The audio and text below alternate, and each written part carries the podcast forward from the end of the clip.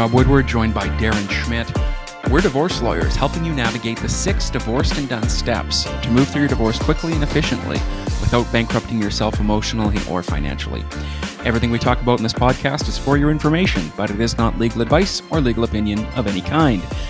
Darren Schmidt, how you doing? I'm good. We got some uh, good news yesterday from our friends at Vernon Community Radio. Holy smokes, what's going on there? Well, you know the news. I'm just going to let everyone else know the news. We're uh, hitting the airwaves. That station's going live shortly. We don't know the exact launch date, uh, but we'll be airing a couple times a week on Tuesdays at 1 and Thursdays at 8. So you can check us out at Vernon Community Radio Society. I think they're calling it Valley FM. Anyone that's listened to this for some time knows that we did a.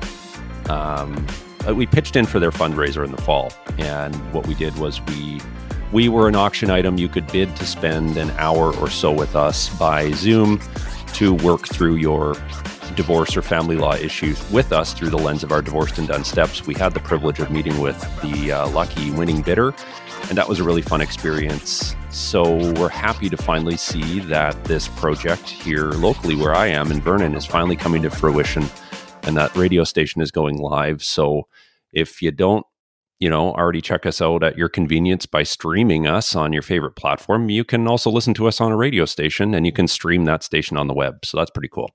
So, the core of this is even though we love our podcast and we love all of our podcast listeners, of course, for the last year, because we have lots of folks in Canada and the US, we are now actually on terrestrial radio and we are talk radio hosts. Congratulations, Darren Schmidt.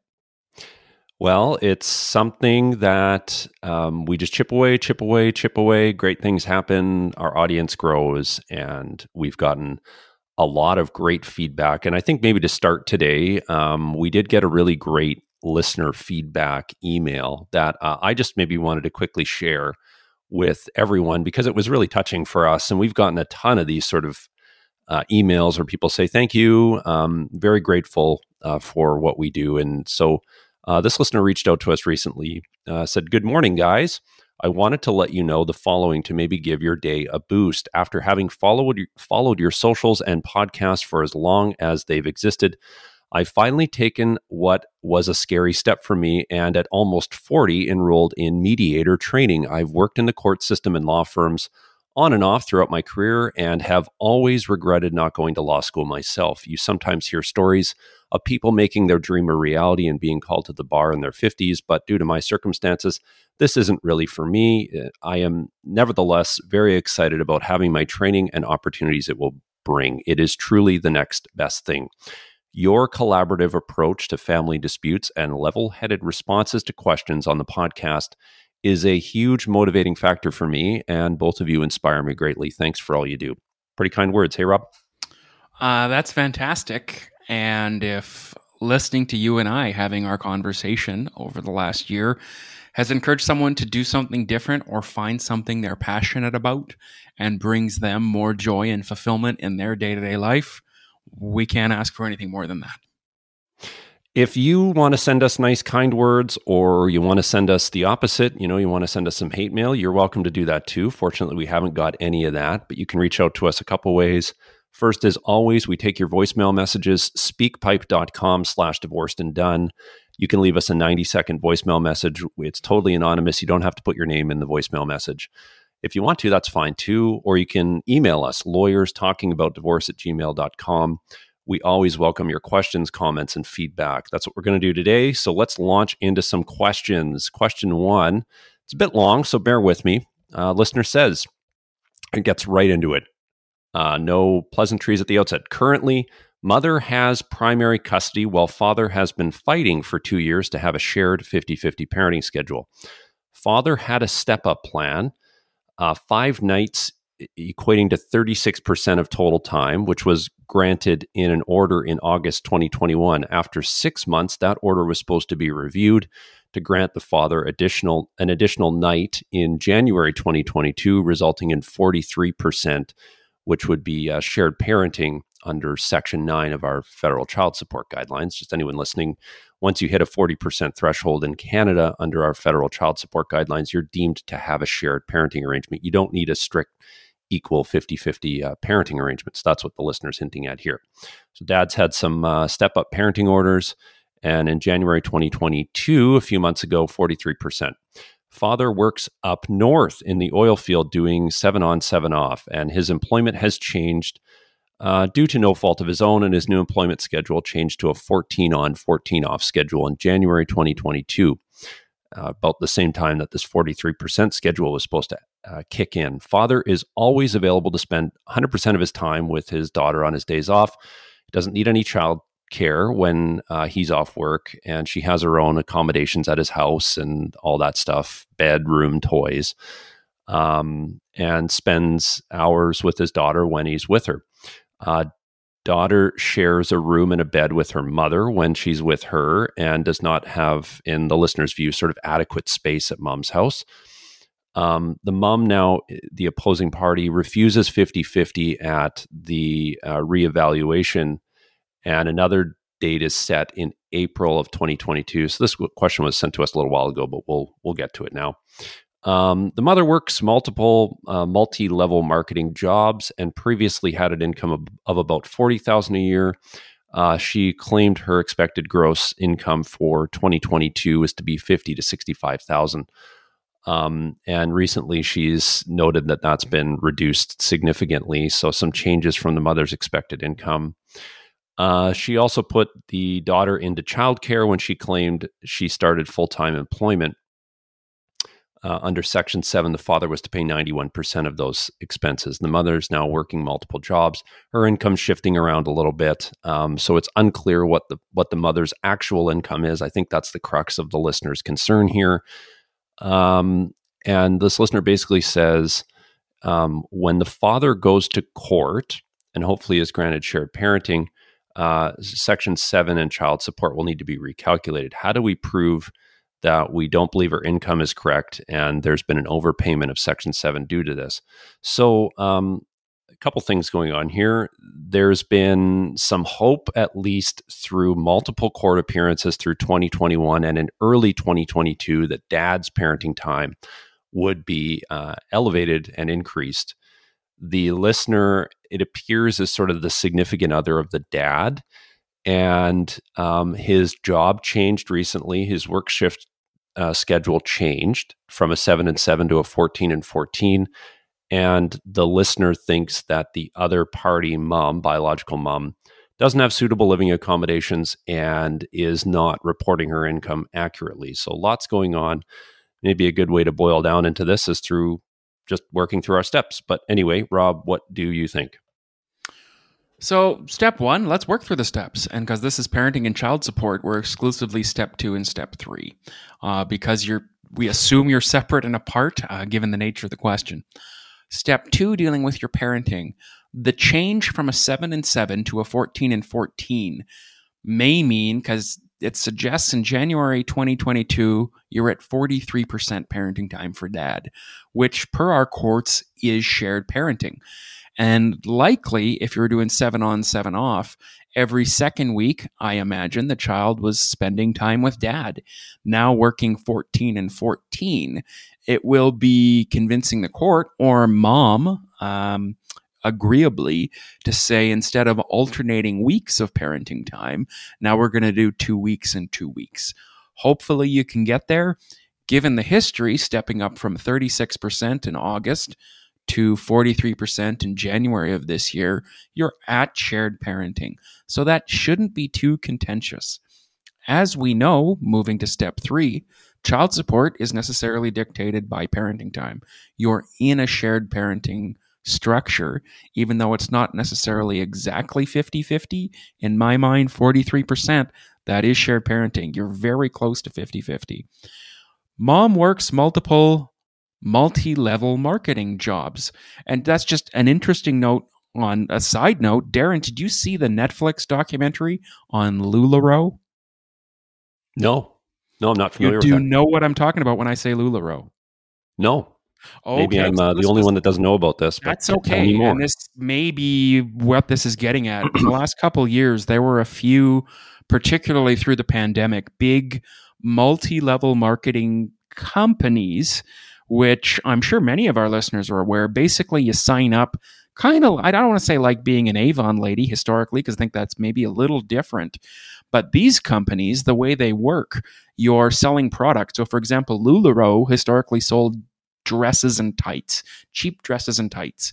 And you'd as a seller buy a whole bunch of these then sell them to other people and i think it, I don't want to call it a straight say it's a pyramid scheme, but I think the notion is if you're one of the sellers and you get in early in your community and no one else has these or has seen these, you can potentially do well for yourself selling a lot of these whatever things you're selling candles leggings pick a thing not mm. just to pick on lularoe because this was the subject of this netflix documentary about this but a couple years ago, there were lots of people, I think, getting into this.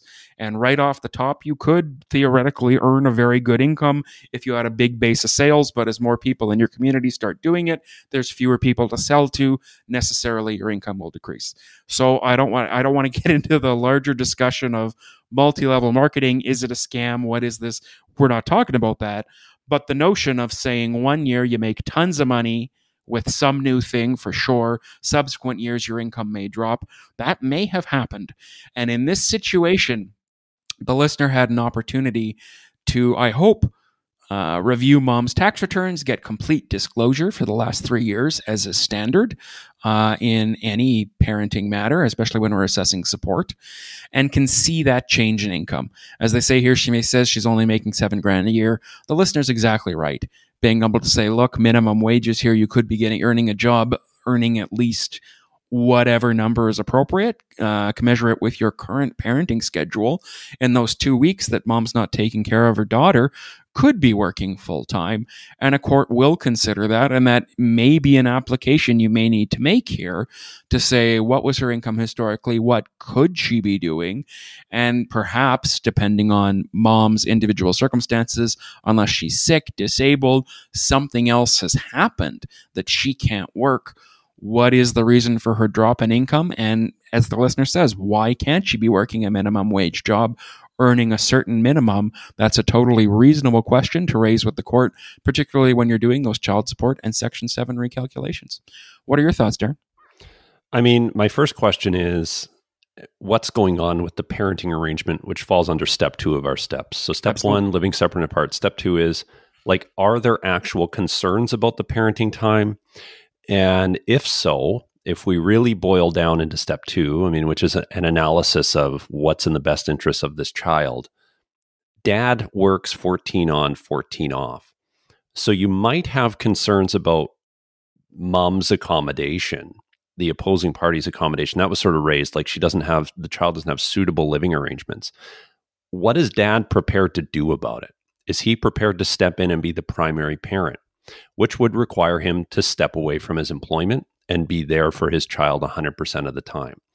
If he's not prepared to do that, then there's not much you need to worry about there because the answer is well, either the living arrangements are so unsuitable that the state should be involved and child protective services should be called to do an investigation of those living arrangements, or it's frankly a uh, petty complaint made against the other party in this instance because frankly if dad's not satisfied then he needs to roll up his sleeves and be there for his child. And if not then he's going to have to basically put up with the other party's living arrangements for the child.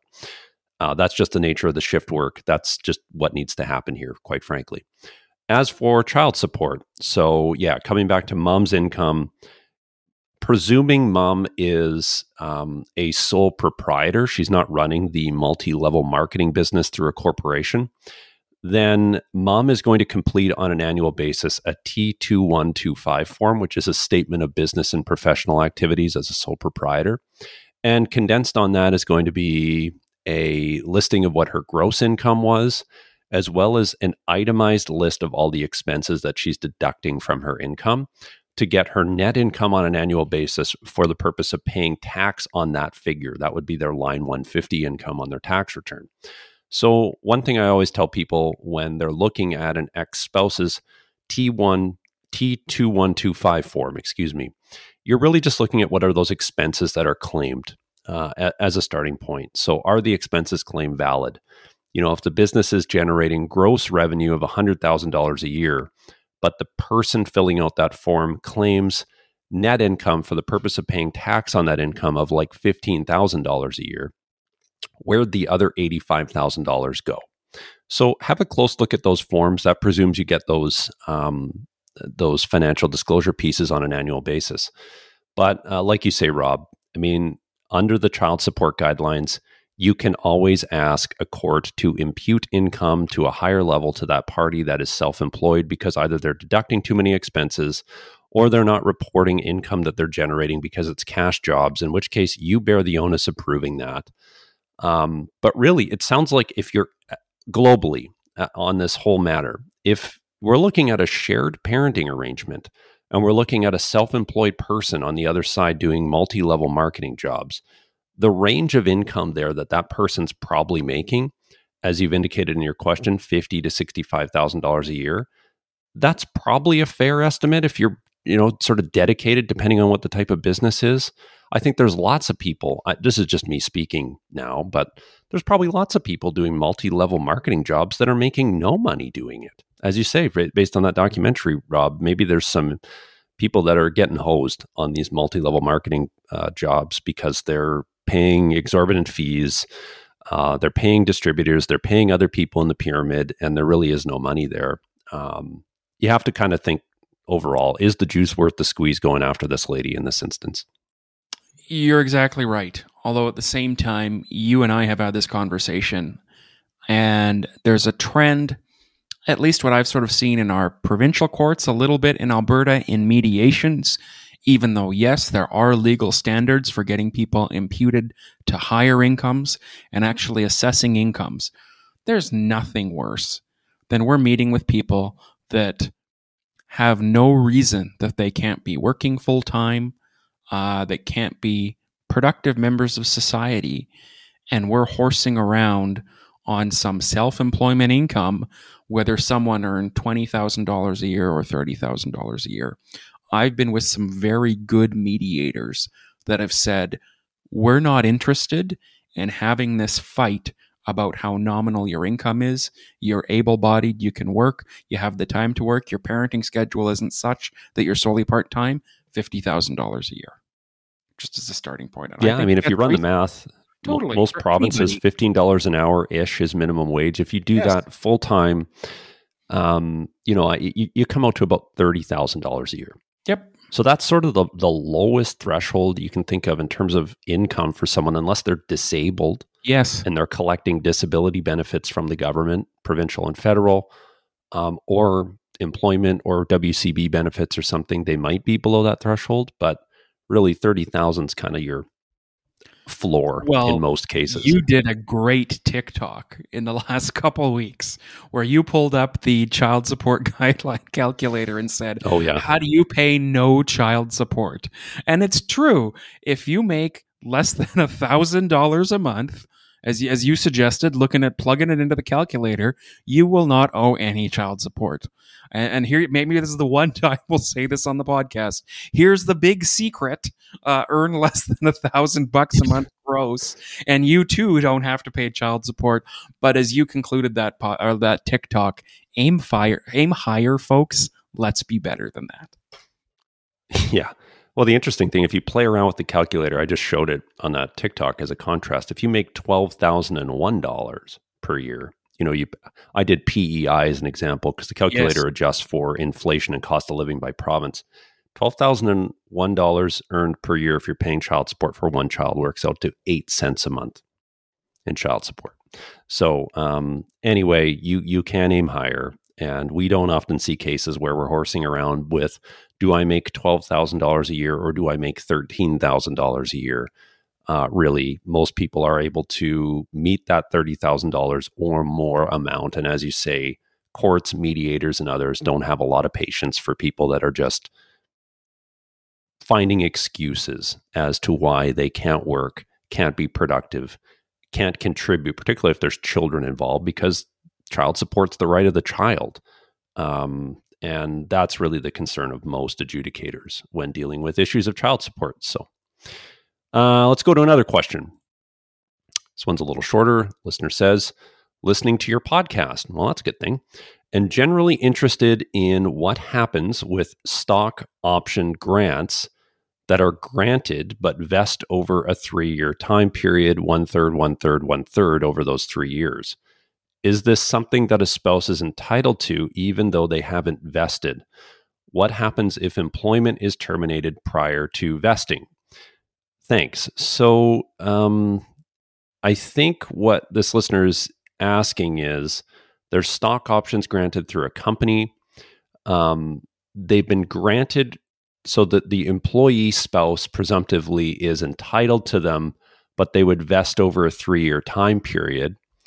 Um, I'm not super familiar with stock options. I don't see a lot in my practice, to be brutally honest, but my general understanding is that you have to exercise that option so that the company will say you can buy our stock for a certain amount of money during this vesting period. And it might be a, a two week block, two month block, but basically, this window's open for you to buy our stocks at a reduced price. Um, and that's basically it. You can either exercise the option or not. And I think the um, I think this this listener is saying one of the spouses here is entitled to those options. They could exercise them uh, one third, one third, one third over the course of a three year period, one third per year um, is this family property or marital property? And uh, what do we do with it if it is family property or marital property? So, Rob, uh, wh- what do you think of this? You did a very good summary there. I have not thought about stock options probably since we were in law school. Yeah. And option grants by their name, options, it's a choice whether you buy into that stock or not. And of course, buying a stock gives you an investment in a company. And that stock, as it goes up and down, your investment becomes more valuable. Uh, those stock options so you may, for easy math here, you come into a company as a part of your signing bonus. Let's say you get $100,000 at signing in stock options. That doesn't mean you have $100,000 divided a third and a third and a third over three years. That you may be able to buy into the company for $100,000 at whatever discount rate. And that can rise and fall as the uh, value of the company rises and falls on the stock market. So regardless of when those stocks vest, investing means you have an option to buy them. They aren't yours until, as this listener suggests, over a three year time period. You get a third in your first year, a third in your second year, a third in your third year, because we want you to stay there. So you don't get all of these options until you've been there for that period of time. And even then, because they're options, you have to buy them. If you choose not to exercise that option and not to buy them, meaning they do not vest, meaning you do not hold them, there's no value there. So if it's just a hypothetical hanging out there in the ether, it's not really a thing. Only after someone has bought those stocks, like any other investment, do they become property. And as I see them here, they would only be property in the on a dissolution of marriage or dissolution of a relationship in doing a property analysis. Potentially, if you got dividends from those stocks and you were to declare them as income every year, if you cashed out those dividends instead of reinvesting them into the stocks, then they could impact your income, which could be live for child or spousal support. But in this instance, you're exactly right, Darren. I just see these as hypothetical property if they vest and if someone cho- or excuse me if the option becomes live someone chooses to purchase into them then they become property that's on the table. If they don't, and they're just hanging out there in the ether, and someone does not act on that option, it may expire, it may go away. In my mind, a hypothetical option that has not been exercised is not property and shouldn't really impact anything. Same thing if employment is terminated prior to vesting, meaning that employment is terminated before you receive that option, I would imagine it just goes away, and that's the end of it. Yeah, I mean, if you're looking at it's so it's after you and your spouse have separated and these stock options exist. Either all 3 years are in front of you or two of the three or one of the three. Anything that really happens post separation, unless you're using family property to buy the asset, it's separate property. And again, property regimes are different by province, but I'm generally I'm making a, a sort of general statement here. So, say after separation, you go buy a, a vehicle, right? Using your own money. Well, that's not family property. Same in this case. You use your own money to buy a stock option. It's not family property because it's it's a piece of property that's acquired after separation. Now, if you're using uh, money that was sitting in a joint account to buy that option, there may be some claim to that. But by its nature, like you say, Rob, it's just an option. So you're buying the stock. Again, my understanding is you're buying the stock for a reduced rate. So at, at purchase, it might be trading on a stock exchange at $50 a stock. But say the option is you can buy them for $25. So there's a $25 value built into that purchase at first instance. But who knows if they just hold the stock, yeah, and it drives some dividends, is it valuable at all? Well, it's not valuable until it's converted at a later date, presuming the stock either increases in value or just stays at $50. Um, so I think it's probably depending on the overall worth and value of this. Number one, you need to think about is it acquired after separation? And if it's acquired after separation using totally separate property, meaning a separate bank account of that spouse, then it's off the table. If for whatever reason it was acquired using joint property, maybe a claim to it, but you're still, I, I don't think there's much to this. And I, I probably wouldn't get hung up on it. And really, coming back to the whole goal of this podcast, it's called divorced and done. And if these aren't really valuable and you you do an investigation of this and you go either this isn't family property, the juice isn't worth the squeeze. What are we doing to move past? Um, this is step four: division of family property and debt. If it's not family property and debt or marital property and debt, it doesn't land within step four. You don't even consider it, and um, you move on because you want to move through all the steps as efficiently as possible. But uh, we really appreciate the question. I think we will uh, i think we'll leave it at that this week we've got uh, an in-depth dive into two questions so keep sending them to us we would really appreciate them Thank you everyone for your questions. Speakpipe.com slash divorced and done for emails or lawyers talking about divorce at gmail.com. I'm Rob Woodward, Darren Schmidt. Thank you for being with me. This has been Divorced and Done. We look forward to being with you again and joining you in the near future on Vernon Community Radio, the Valley FM.